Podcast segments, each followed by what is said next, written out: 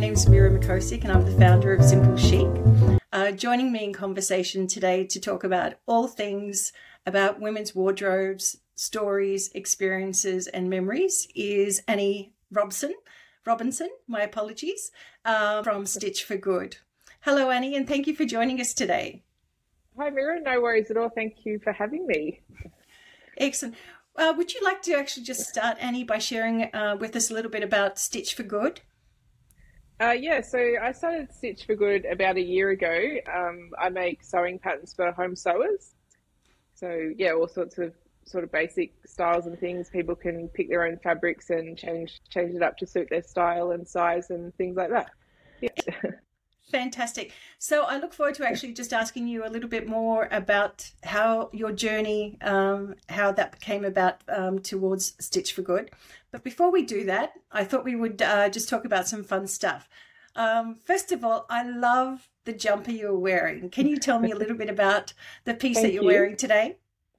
Yeah, so um, I would yeah I would normally have a piece of my own, but it's a bit cold here in Mudgee, and sometimes the linen dresses and pants don't really cut it. So um, I made this about a month ago, and it's a business based in Melbourne called Cardigang, and they create DIY knitting kits. So it's a merino wool, Australian merino wool, and yeah, they sort of give you the pattern, and um, I think it was like nine balls of wool and show you how to knit, knit it and little video tutorials and this was actually pretty much the second thing I've ever knitted so um, it's Oh. so warm and comfortable for yeah they're really quite easy little designs there so yeah Well, two things I absolutely love. I love the fact that it's actually an Australian company that's actually done this uh, locally.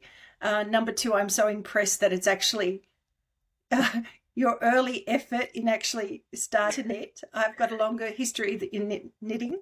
Um, and the what I love is the fact that it's 100% merino wool. You go to some of the Mm. local, you know, um, stores or haberdasheries, and 90% of what's actually on on the counter is um, acrylic, yeah um, which yeah. isn't the most comfortable. So, um, you know, I, I just think this is a piece that you're actually going to have for for a long, long Mm. time in your wardrobe. Yeah, I actually, I the reason I did it was because I do struggle to find jumpers that I like, like bright sort of colours and merino wool. So I thought, well, I'm just going to learn how to knit. yeah, I was going to say these are all an Australian business based in Melbourne. Um, she creates these beaded 3D jewellery pieces with artisans in Colombia. Um, Oh, yeah, so I met her through some of the markets that I do to promote my patterns. Excellent. One of the things I wanted to also just open up the conversation about is given that you actually have a design background, um, and I wanted to just share with some of the audience today, it actually takes time. You know, there is so much fast fashion, and we see all these weekly uh, turnarounds of clothing. But the creation of clothing from fiber to patterns to making takes time. And I just Yeah. wanted uh, whether you might actually just sharing with us a little bit about, you know, what's involved and how long does it actually make, uh, you know, take to make a garment? Yeah, and I think a lot of um, consumers, um, maybe younger girls in particular, who I'm promoting my business to, don't actually understand the how much time does go into creating a garment when you think of the design, pattern making, grading, fabric, whether that's developing the the, fabric print or dyeing it or things like that, cutting, making, finishing, shipping, like, and then and then you see garments that are being sold for sort of 30 50 dollars and you think there's no way everyone's sort of getting paid properly there. Um, but yeah that it does it is Mm. very time consuming and when you create a piece like i make a lot of my own clothes you appreciate how long it takes and you're going to make it and have it forever and it's fitting well and it's your style and yeah Absolutely. And I, I think something that you touched on is just the the unit cost of some of the clothing. There is no way that um, someone in that supply chain is actually being shortchanged, and unfortunately has you know, you know you you and I both know um, the predominant you know, sewers and makers in the industry uh, globally, 80% of them are actually women. And uh, sadly, you know, in, in some cases, you know, subject to slave labor, below minimum wages, and, and mm. so on. So I, I, think it's something that a lot of consumers don't actually understand. And I understand that obviously that they, um, everyone is conscious in terms of budgets and utilities increasing and so on. But um, I think it's a, a, a topic that we do need to make more visible and transparent. Yeah, and um, the, the, with this greenwashing that's happening lately, like a company will say it's sustainable or whatever, but then they're selling something for thirty dollars, and you have to ask the question: How is that sustainable? You can't just say it is. Like, you know, do they know? Have they been to the factories? Do they know where the fabric's coming from? And um, yeah, you've really got to look into it. You can't believe a company just because they say they're sustainable or paying Absolutely. minimum wages and things like that. Mm. It's a it's a word that um, sadly versus back in 2017 and you and I had this conversation earlier back in 2017 that word wasn't as used as much but now it's kind of at saturation point and um, I, I think the best way to lead is by demonstration and actually, mm. you know, showing the ingredients list and the detail um, versus saying simply that, you know, you are sustain you're sustainable. So yeah, um, I, and everyone has to start somewhere. Um, mm. Yeah, you can't. You just got to make a start and learn as you go. Absolutely, because it's a complex supply chain. Um, very in terms of materials and all of the provenance. So um, I think it's just about starting the journey. Mm.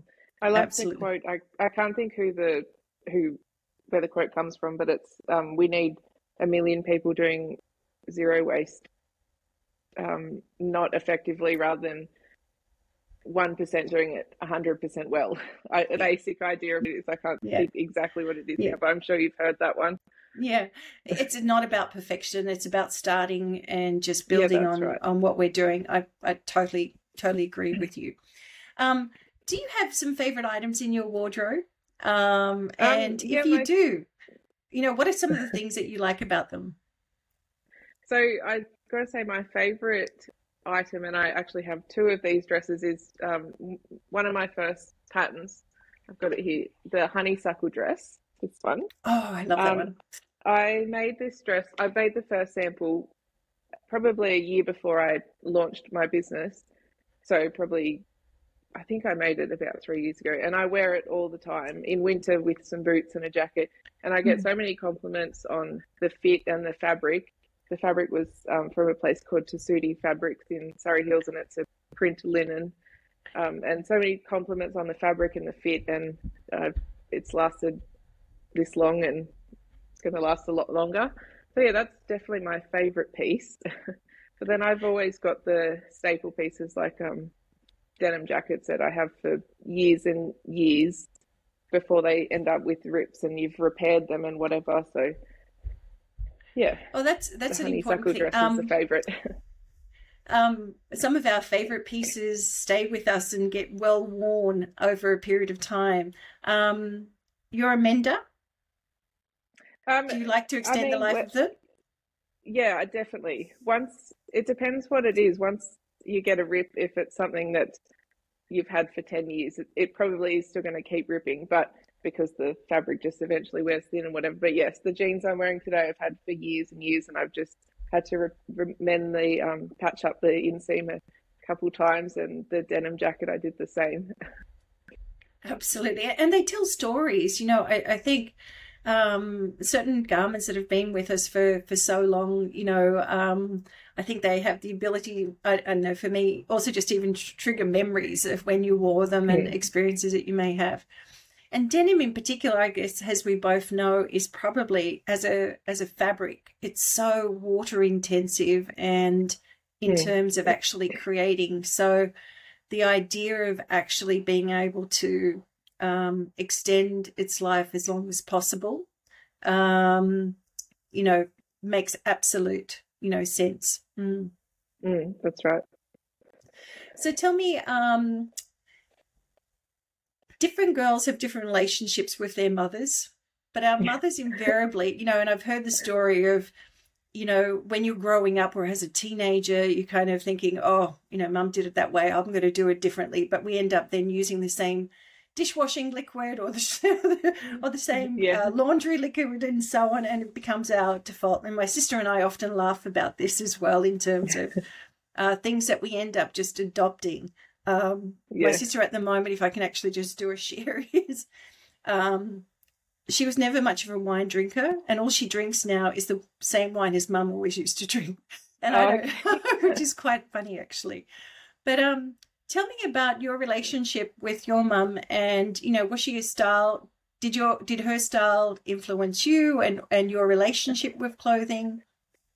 Um, it's funny. I always thought it didn't, but now um, I'm 32 and we when mum's here she's and we go out somewhere sort of just casual clothes we're almost wearing exactly the same thing and i think oh god how did that happen but um yeah i think sort of basic everyday wear we do i do have her style somehow i don't know how that happened um but uh, in ter- we um i grew up on the farm so we just had sort of you know jeans and shirts we'd wear and but in terms of if I go out in the evening or a bit dressed up. Mum wasn't really much of a showy person, so mm. I think I took that on myself. And um, she doesn't wear much makeup and showy earrings and things like that. So in terms of that, um, yeah, I didn't really pick that up from her. I wouldn't say I sort of developed that love for style, style, and fashion on my own, mm. but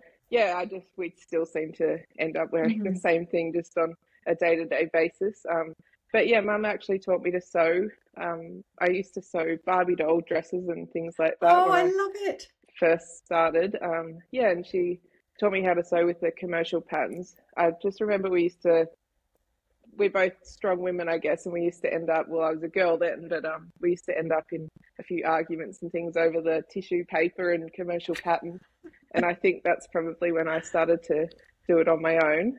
But um, yeah, mum was actually the one that uh, her friend told her about the applied fashion design and technology course in Newcastle, mm. which I studied the first year after I finished school. So yeah, she sort of recommended that I go and give that a go because she knew how much I loved sewing and creating my own clothes. Mm. My mother taught me how to sew as well, and it was on the um, original singer, you know, one of those vintage singer sewing machines that's that had been in the family with the actual pedal, which you know the vintage style, which I absolutely love, and I had it in my home for many years. Just even has a um, an entry uh, hallway stand because uh, they're such beautiful. The cabinetry, they were just such beautiful, you know, pieces pieces to actually have. So tell me, um, was your mother a mender? You know, did she value clothes um, and um, encourage you to value clothing? Definitely valued clothes, and I, I can't. I'm trying to think. I can't really re- remember mending too much, but I'm sure I'm sure we did. But always things like we didn't use the dryer because that obviously um, mm. deteriorates clothing a lot quicker. We put everything on the clothesline or out on the clothes horse in front of the fire because that that's I think I feel like that's the main thing that will damage a garment is that mm-hmm. roughness in the in the dryer. So yeah. No, absolutely. And, and there's when nothing you were like... talking about the sewing Sorry. machine, um, mm. I learned on the Husk, uh, old Husqvarna sewing machine, and it is yes. still the best domestic sewing machine I yes. have ever used. it is just so sturdy. Those, absolutely, because I think, and I was just um, doing some research the other day, and a, a man invented the sewing machine over 150 years ago. And I, I think when we actually look at it, beyond it transitioning to electrical, being powered electrically and having a few more, you know, automated different types of stitches, the core functionality over that period has really not changed, has mm. it? It's it's one of the it's you know they're they're a little investment piece and a tool that actually I think just keeps on giving. yeah, it, it's so, well, it's still going now. The sewing with yeah. the Husqvarna. I'm d- delighted to delighted to hear that. Um, so I'd love to actually learn a little bit about you were talking about you actually went to um, study fashion design. um, and you spent some time in the industry commercially before you ventured out on your own. Yeah, so um, I grew up in a t- small town called Gloucester. I think that was about 3,000 people or so there. Um, and then first year out of school, I went to Newcastle TAFE and studied applied fashion design technology for two years, I think it was, to get my diploma. Um, I had a year off. I just moved back home to Gloucester and mm-hmm. did some farm living again. And um, then I did my advanced diploma at Ultimo TAFE in Sydney. Mm-hmm. After that, I knew I didn't want to live in Sydney. I gave it a go and it just wasn't for me, um, which is typical of a country girl, I guess. Uh, so I got a job in Newcastle for a company called Sisley Clothing, and they make fire mm-hmm. retardant flight suits, custom made. So uh, yeah, I, I, did a bit of work in the factory there, and then with the pattern maker and cutter, cutter uh, I did a lot of the pattern alterations from the pilot measurements we'd get sent. Um, yeah, and then after I met my partner, who's from Mudgee, sort of when I was living in Newcastle, and even Newcastle isn't a big city, but I wanted to move back to the country, and he's from mm-hmm. Mudgee, so I thought this is perfect, my way out of the city. So yeah, I moved to Mudgee, and um, that was seven years ago. So in the past seven years, I've always had part-time jobs in other aspects, admin and things. But um, yeah, I had a custom dressmaking business followed by a fashion label. But I've always made my own clothes and things like that. Mm. So I guess I'm getting into the story of how Stitched for Good started now. So I'll no, just absolutely. continue. yeah, um, please do. And yeah, it was. I think it was during COVID, um, the thick of COVID. I was a close contact and everyone was so terrified back then. I had 14 days isolation, even though I never had it, and and now it's like everywhere. anyway, um, so that in that period of two weeks where I was at home, I sort of really thought about what I loved about making a garment and knew I wanted to do something else apart from the fashion label. Um, yeah, and I love the feeling of when people say, "Oh, I love that dress," and you can say, "Oh, thank you, I made it." And a lot of people compliment me on what I'm wearing, and I I can say, "Thanks, I made it," and they're so impressed with that. And I think I'd love more people to be able to do that and yes. learn how to sew and have modern sewing patterns that are size inclusive, which I'm slowly um, extending my size range and things like that, and well, uh, good fabrics and well fitting unique mm. designs. Yeah, so that's how Stitched for Good all came about. No, thank you for sharing, Annie. Can I ask you, um, in terms of um, the fashion industry today and everything that's happening in it, um, what do you think is probably one of the the biggest challenges for women, even just trying to find clothing?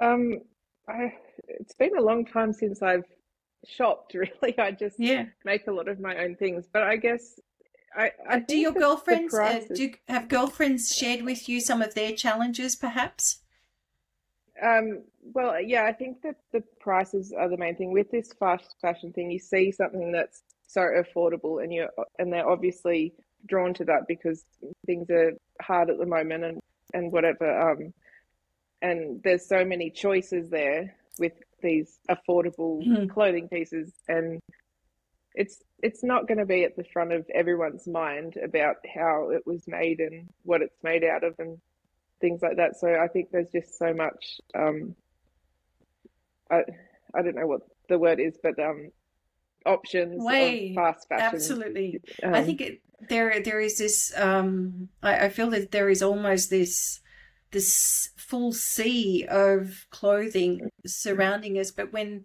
sometimes you try to actually find some of the most basic pieces, it's like trying to find a needle in a haystack, uh, which is kind yeah. of I- I- ironic. Um, and one of the things I think um, you touched on, which I was delighted to hear, is just size inclusion. And you know, our body, and, and you probably know this better than I. Um, I believe standard sizing, you know, was introduced back in the seventies, and standard sizes um, sizing um, hasn't actually changed over the last 50 years. And then we had brands deviate from those standard sizing. Um, so I think it becomes very um, a little bit almost intimidating for women, even just walking into mm. um, dressing rooms and you know uh, trying to find their sizes and thinking they're one, but you know, and in in this shop next door there might be a different different size. So mm. I think it's sometimes perhaps a little bit confronting for them.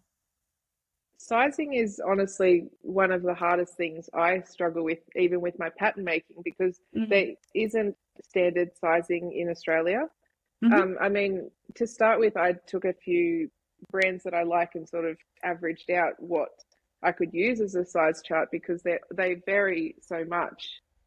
Yes. Um, it is very hard. So I've started, which a lot of other independent pattern makers do, actually writing down the finished measurements of the garments because yes. you say that a pair of pants, the hip is um, 95 or 100, whatever. Um, but you've obviously got ease for that style, so then it would actually fit a bigger size. It is very complicated, and I don't have an answer. It's it's very hard. I, I find that also what I find a little bit sad. Um, you know, women's sizes and shapes over time have evolved, and the average size of a woman in, in developed countries uh, today is around a size 16. So whether you're in the UK, Europe, US, or here, and there's so many fashion labels that actually stop their sizing at you know 12 14 if you're if you're lucky which basically which mm. i find and i understand some of the the reasons behind that because it obviously is expensive to grade all mm. of these sizes and then to invest in in the manufacture of them but what it's doing is also just you know almost excluding 50% of females from having hmm. access mm. to um, you know, clothing. Um, that's yeah, that's right. Um, I when I my first six patterns are eight to a sixteen, and that is because I started with a small budget, and so I had a size yeah. ten mannequin, and to get an accurate fit, I didn't want to extend the sizes within three or four sizes of that size 10 mm. without testing them properly. So that was a starting point, but I've now purchased a larger mannequins so I can extend the sizes. Um, but yeah, everyone does have to start somewhere. So I think a lot of um, people are quite harsh on brands that aren't size inclusive, but as long as they're working towards it, I think it's yes, yeah. So, Annie, another question I'd love to get your opinion on is just about the whole narrative around fashion and the what the media outlets are saying and the role of so, social media. You know, sometimes when I'm even just have different news feeds popping up, it's usually a female. Doesn't this female look fantastic in her bikini? Uh, or it's just this volumes of volumes of women just showing off different clothing. What are your thoughts about everything that's happening in terms of the narrative of women and clothing, given social media and the media in general?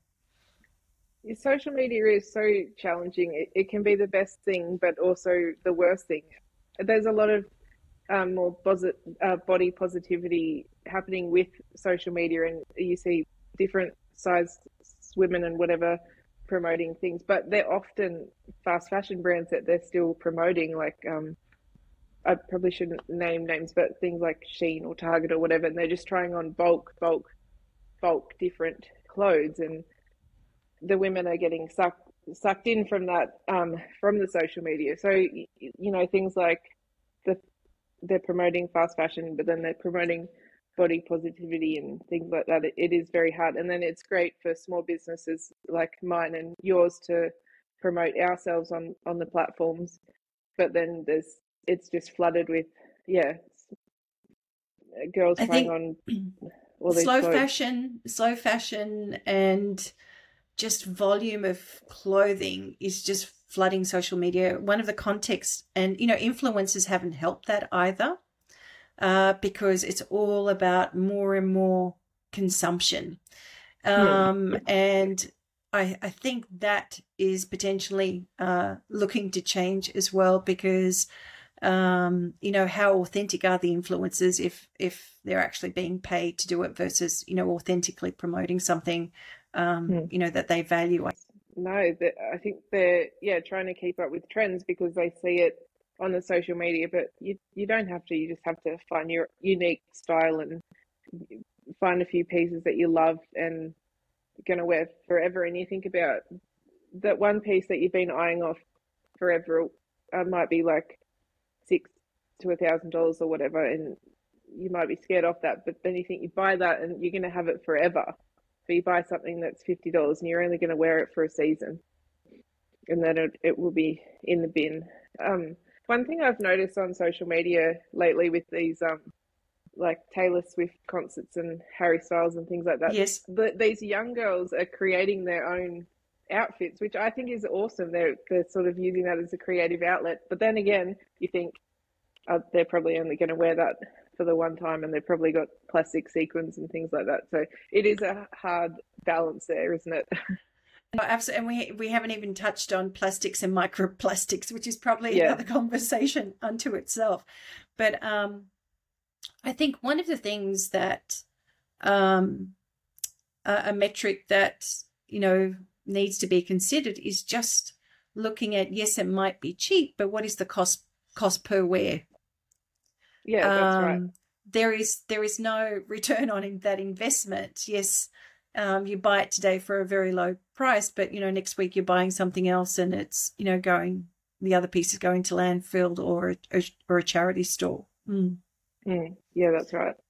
So I don't think um, it's doing um, doing the right things for women's financial prosperity longer longer term. Um, and I think it's almost as though everyone's just caught up in this um, frenzy and this rat, rat race rat race of just consumption, consumption, and that's how the the the fast fashion industries and the media and all the advertising is um you know just creating this spin wheel that just has no end mm.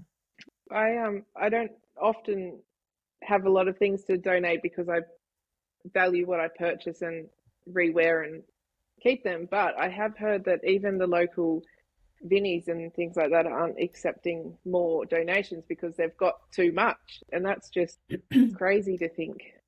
no absolutely and it's so true um the charity stores end up sending a lot of theirs to developing countries which as you know a lot of that's going straight to landfill because just the sheer Mm. qual the volume and the sheer the quality has deteriorated um and you can't reuse it so i think once upon a time people thought that they were doing the right thing in terms of doing donating but we're so beyond um uh you know charity shops are so Mm. beyond um, having any further capacity to absorb that.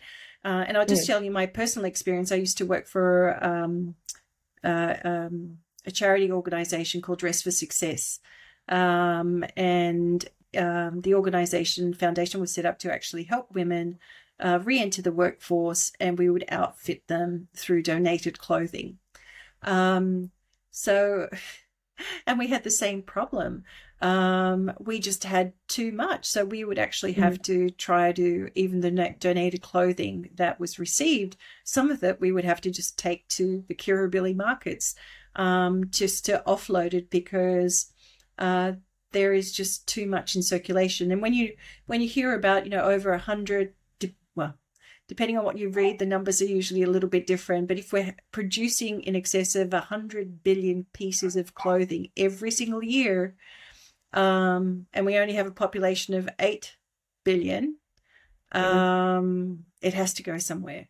It's just yeah, crazy. that's right. um, and that's why for us i think part of the solution at the outset has to be about just um, this on-demand model um, and just creating clothing made to order as and when and how women actually need them Mm, yeah, and then they'll value it and have it for years to come. Absolutely. And if we get the fit right uh, from the outset, um, which is, you know, part of the issue sometimes that, you know, women buy things um, because they don't fit uh, as they would, or sometimes they buy them and then there's the extra layer of cost of alterations um, as well. Mm. Mm. But the Yeah. industry has so much opportunity, as you and I both know. Mm. Yeah, and even with um, fabric technologies using natural fibers as, as opposed to synthetic because that's just plastic and it's not going to break down if it does Absolutely. end up in landfill. No, and you know, once again, all of that, those insights are just starting to surface and starting to be validated by different research uh, universities and research foundations. Um, but you know, I think it's it's only now people are starting to connect the dots. Um, you know, post COVID and really getting more awareness around the plastic problem. Mm. But I think they're really starting to realize now, my gosh, our man-made fibers are actually created. It's a chemical process mm. derived from fossil fuels, um, and not only is it a um, finite resource, um, it takes hundreds and hundreds of years to biodegrade. Um, but it mm. also, mm. when it gets wet, it leaches all these microplastics into our waterways and into our into our bodies. And our researchers have already found microplastics um, in um, in our bodies and bloodstreams as well as fetuses, mm. which is which is frightening. Um, and is, we know yeah. um, our skin is our largest living organ. You know, we know that our skin mm. is porous. You know, we put cream on it, it absorbs. So we mm. know that those fi- those microplastics are actually being absorbed by our skin. Um, and I think um, environment is one thing, but I think this conversation around the Im- impact um, of the clothing um, that we're actually putting on our bodies and the wellness uh, impact on our bodies. We know that, you know, Australians in particular, kids have terrible eczema problems. Mm. Uh, you know, the school uniforms are made of polyester, they don't breathe, and they're predominantly wearing that for large parts of the day for, you know, a very long time during their entire yeah. school life. Um, so I think some of these things, and one thing is natural fibers, and as you know, there was an um, article more recently had come out in Harvard University. It also underdone, undertaken a study where um, a number of the airline uniforms in the US and across a number of different um, branded airlines, um, they had a whole uh, a, a, big number of um, flight attendants becoming very ill once they actually changed their uniforms. And mm. it's not just the fact that they were synthetic, but it, as you know, given where given where you had worked, um, um, is sometimes those layers are those fabrics are also then layered with other toxins and chemical processes um, in terms of uh, you know so they don't wrinkle and mm um, or you know fire retardant, whatever the case may be. Nice to share with any women who are interested in actually going into fashion design um, and starting out, given today's context. Um, yeah, I mean it is a very hard industry, but I, I guess one thing I'd say is, which I have done, is find what you're passionate about and what you mm. love the most about creating a garment or a piece of fashion for me, it was pattern making. I have a bit of a technical mind, that, that sort of thing. So that's why I'm creating the patterns. But if you love sort of the fabrics and the te- the textiles art behind fabrics or developing a fabric, you know, there's so many different niche markets you can get mm. into and you've but you've just got to be passionate about what you're doing. I totally agree with you. Do you do you find the market very competitive given all of the big players? Definitely for fashion designers, it it, mm. it is very competitive, and also you need such a large startup budget, which I didn't have when I did my mm. fashion label. I was sewing everything and just selling at the local markets, and then coming home and sewing and selling, and mm. um, yeah, which is another reason I wanted to do the patterns. I love facades. I love it more, and um, I think I can do a better job at providing patterns rather than garments mm. for people. Um, yeah, it is it is competitive and hard, but if you love it and you're passionate about it, you can find your a gap in the market and just work yes. towards it. No, I to- totally ag- agree with you. I think um, life is too long and we spend too many hours working if we're not actually passionate about what we're doing. So I think it's yeah. all about finding your joy and and there is as you as you've correctly said i think there are so many aspects whether it's fabric design or, or textile design or pattern and you know de, um, doing designs and pattern making um, to you know the the actual uh, making of the finished uh, finished product um, mm. absolutely so i I think what I'm excited to actually see, I know that there is so much disruption disruption in the industry, but the thing that I'm actually excited about there is um, a whole new generation of young women um, wanting to have a more more of a connection with their garments and seeing um, younger women actually, you know, such as yourself, actually um, starting up and designing for other women, and also just seeing, you know, um, you know, the brands that you've actually even talked about today. So, um, and to see, um, you know, women in their twenties uh, you know, pick up crocheting needles and pick mm. up knitting needles. I feel as though it was, it almost skipped a generation and it was also almost seen to be um, not the in thing to do because it was something that your, your mothers have done. And one of the most joyous things that I had seen, it was during the Olympics. Um, when was that? Last year or the year before? I can't even remember now. There was a, a UK swimmer, I believe he was, and he was an avid knitter and during oh, his okay. swim his swim um, in between his you know swimming um, uh, not his trials but the actual uh, competition you'd see him up on the stands knitting because a oh, lot of people have also returned to it because it's such a you know a calming and mindful thing to do in it's know, almost like a meditation i totally agree with you so I, I, I think there is joy in creation do you agree annie I definitely agree. When I was actually, I had the bad flu that's going around a mm-hmm. couple months ago, and I, am not I'm not good at staying still and sitting in bed. So this is actually when I finished. Probably seventy percent of the jumper was in bed trying to recover from the flu, just knitting. well, it's a um, much yeah, better thing to do rather than being on the screen, and you actually have something that you've completed afterwards. Mm, yeah, there there definitely is. Um, so much joy in creation and also with so many problems now with mental health and things like that. I think mm. it's such a it's such a great creative outlet to be able to design and make your own clothes and show it off and people say, "Oh, I love that. Thanks. I made it." Um, so yeah, definitely worth trying if anyone's struggling with mental health and that sort of thing is a, some sort of creative outlet whether it's sewing or knitting or hat making, whatever. Absolutely. And what I love about it, it, it is something I think that is accessible in terms of just even the cost of actually just buying or going to a haberdashery or, you know, somewhere like Spotlight and just even getting some needles, a piece of yarn. You know, it, it could be a cheap piece of yarn, you know, and even just playing playing with it. I, I think just mm. to um, get a sense. So it's not a, a huge investment, um, but it just gives you an opportunity to trial to see if it's something that you might enjoy. I, I read an article which I, I love the heading. It was a um, it basically said consumption takes, creation gives. Yeah, and, I like that.